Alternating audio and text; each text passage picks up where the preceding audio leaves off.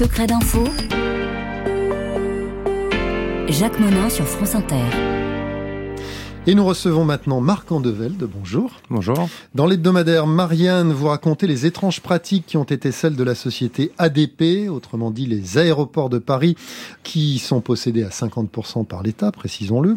En décembre dernier, ADP a dû payer une amende de près de 15 millions d'euros pour des faits qui peuvent s'apparenter à de la corruption. Alors un mot pour commencer de cette procédure un peu particulière, ça s'appelle une convention judiciaire d'intérêt public, c'est comme ça qu'on qu'on lui a demandé de payer l'amende, en fait, ADP a accepté de payer cette amende, ce qui lui permet d'éviter un procès. Oui, c'est bien résumé. Euh, c'est une innovation juridique qui est spécifique au droit français depuis la loi Saint-Pin II. Convention judiciaire d'intérêt public permet à des institutions morales, des entreprises, de négocier avec euh, le parquet, ce qui lui permet de payer une amende, mais de dire je ne suis pas coupable, même s'il y a des fortes présomptions. Je, n'ai pas, été condamné, et ensuite ça permet à la fois pas de procès public, donc pas de, comment dire, de mise à l'index médiatique notamment. Et l'affaire est terminée. L'affaire est terminée en tout cas pour l'entreprise, judiciairement, pour l'entreprise, pas forcément pour les, les, les, personnes physiques au sein de l'entreprise, c'est la distinction, mais surtout ça permet à l'entreprise en question de pouvoir ensuite contracter des marchés à l'étranger sans être accusé d'avoir été euh, impliqué dans une affaire de corruption. Alors entrons dans le vif du sujet, voyons de quoi il s'agit précisément. En fait, ce qui a été reproché à ADP, ça date euh, allez, de 2005 sous la présidence de Jacques Chirac. À ce moment-là, l'Élysée pousse les entreprises françaises à euh, passer des contrats avec la Libye, avec Kadhafi. Oui, on est après la reprise des euh, relations diplomatiques avec Mohamed Kadhafi entre la France et la Libye. Ça commence sous Jacques Chirac, mais ça s'accélère. Quelques mois avant l'élection présidentielle euh, de 2007, où on verra la, victoire de Nicolas Sarkozy, et les contrats ADP en Libye, qui concernent trois aéroports, Tripoli, mmh. Benghazi et Seba, sont signés exactement en juillet 2007, donc quelques semaines après l'élection présidentielle Nicolas Sarkozy. Et puis, il faut le rappeler, à l'époque, la, Libye de Kadhafi, c'est un mélange, on va dire, entre les caisses de l'État et la caisse personnelle du leader. Et parfois, les lignes rouges ont été franchies. Alors, on va reprendre ça un peu dans l'ordre. Donc, ce sont trois contrats contractés par ADP pour rénover, euh, moderniser trois aéroports. Alors c'est plus que de la modernisation, c'est carrément, euh, on va dire, la construction de nouveaux aéroports sur les anciens, parce que Mohamed Kadhafi avait la rêve de faire un hub aéroportuaire, un peu comme euh, Emirates Une charnière entre l'Europe et l'Afrique. Une, charnière entre l'Europe et l'Afrique. Et donc on parle quand même de contrats qui euh, se montent pour Aéroport de Paris à plus de 100 millions euh, d'euros. Et c'est des contrats de conception, de design des aéroports, c'est-à-dire tout simplement la l'architecture, la conception des aéroports, et dans le cas de Tripoli, aéroport de Paris, superviser le chantier et également gérer les sous-traitants. Si on compte l'ensemble des sous-traitants, c'est plus de 1,8 milliard d'euros de contrats, donc c'est des sommes considérables. Et d'ailleurs, il y a d'autres dossiers mmh. euh, judiciaires à l'étranger euh, qui concernent ces aéroports-là. Et pour gérer ça, ADP va créer une filiale spécifique. Et c'est là que ça va un peu déraper, parce que dans cette filiale, il y a notamment un des fils Kadhafi. Oui, alors dans l'environnement de cette filiale, effectivement, à des pays Libya, il y a des individus, euh, notamment un certain Farage D, qui directement impliqué dans le dossier et qui fait partie du clan de Saadi Kadhafi, qui est un des fils de Muammar Kadhafi. Et là, à la fois la justice française, mais également des rapports d'audit précédents ont démontré des transferts d'argent suspects. On parle notamment de 500 000 euros versés à un cadre de, de, de cette structure là et également des surfacturations. On parle jusqu'à 25 millions d'euros suspects de transfert d'argent.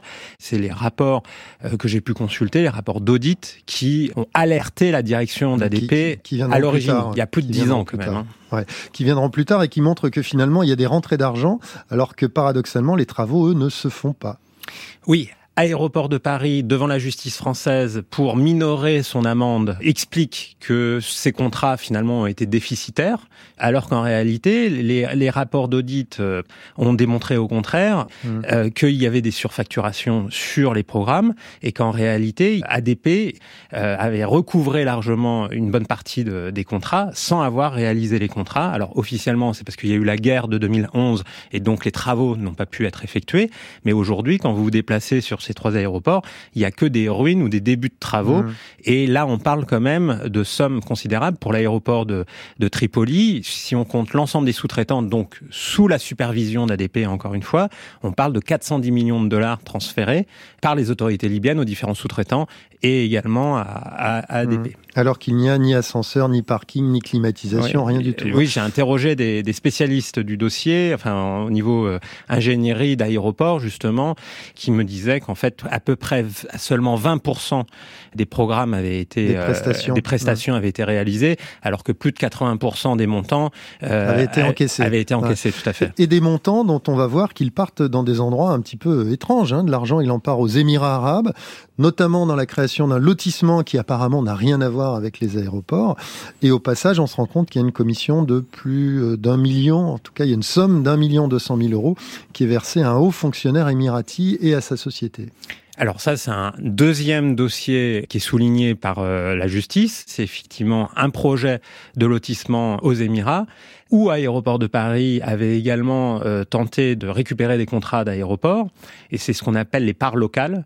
Et donc le, le C'est magistrat... un, c'est un package, en fait. c'est on un, fait pack- c'est un package, l'aéroport. on, on fait on fait euh, du béton où on met en place des activités locales de sous-traitance et bon, on va dire euh, les acteurs locaux sont un peu moins regardants sur les coûts ou les facturations des différentes structures. Bon, ça c'est un secret de polichinelle et il y a un autre élément extrêmement important, c'est que il y avait une autre filiale internationale d'aéroport de Paris qui était présente au Liban et en fait au Liban pendant des années cette euh, filiale qui a été depuis fermée on va dire, centralisait les flux financiers d'aéroports de Paris sur l'ensemble de ses contrats sur la sphère moyenne-orientale et d'Afrique du Nord. Mmh. Et là, les enquêteurs ont suspecté beaucoup de choses, mais pour l'instant, ils n'ont pas établi. Ils n'ont pas établi, N'ont ils n'ont rien établi. retenu. Ouais. Alors tout ça, tout ça change en, en 2013. Le vent tourne à ce moment-là, c'est-à-dire qu'il y a un moment où euh, ADP, donc le, le, le, le siège, s'inquiète des pratiques de sa filiale euh, en Libye.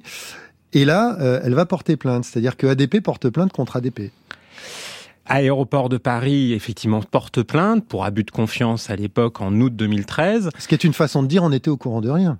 Oui, enfin, c'est là où euh, le diable se loge dans les détails, on va dire, parce que effectivement, quand il porte plainte en août 2013, il faut rappeler aux auditeurs que le parquet national financier n'existe pas. Et en fait, ce qui se passe, c'est que il y avait déjà eu un, un rapport d'audit qui était en train d'être finalisé auprès de la direction d'ADP. Et ADP n'a pas attendu la livraison officielle de ce rapport d'audit qui était déjà extrêmement alarmant, et ils ont préalablement anticipé, ils ont posé, euh, ils qui, ont de toute façon, allait leur tomber dessus. c'est ça. Ouais. Mais ça leur a permis, on va dire, au départ, d'essayer de, de gagner du temps, Mmh. même si ensuite, aujourd'hui, le parquet national financier explique, pour justifier l'accord négocié, que Aéroport de Paris a entièrement collaboré avec la justice française, a mis en place de ce qu'on appelle des programmes de compliance en anglais, donc de conformité aux règles de lutte contre la corruption, et donc, euh, en gros, a mis en place une opération main blanche au sein même de l'entreprise. Et on va dire, c'est l'histoire qui se termine comme ça pour Aéroport de Paris. Mais ce qui est important à, à comprendre, c'est que du côté des cadres de l'entreprise, ils sont potentiellement toujours C'est poursuivables. ce que vous disiez au début. Ouais, hein. c'est ça. Ouais, ouais. En tout cas, l'affaire est, si elle est close au plan judiciaire pour, euh, pour ADP, l'affaire sera en tout cas connue puisque grâce à vous, maintenant, nous savons ce qui s'est passé, même s'il n'y aura jamais, on l'a compris, donc de, de procès. Merci Marc Andeveld. Comment Aéroport de Paris s'est racheté une vertu C'est le titre de votre enquête et je précise qu'on peut la consulter sur le site de Marianne, site payant, hein, je le précise.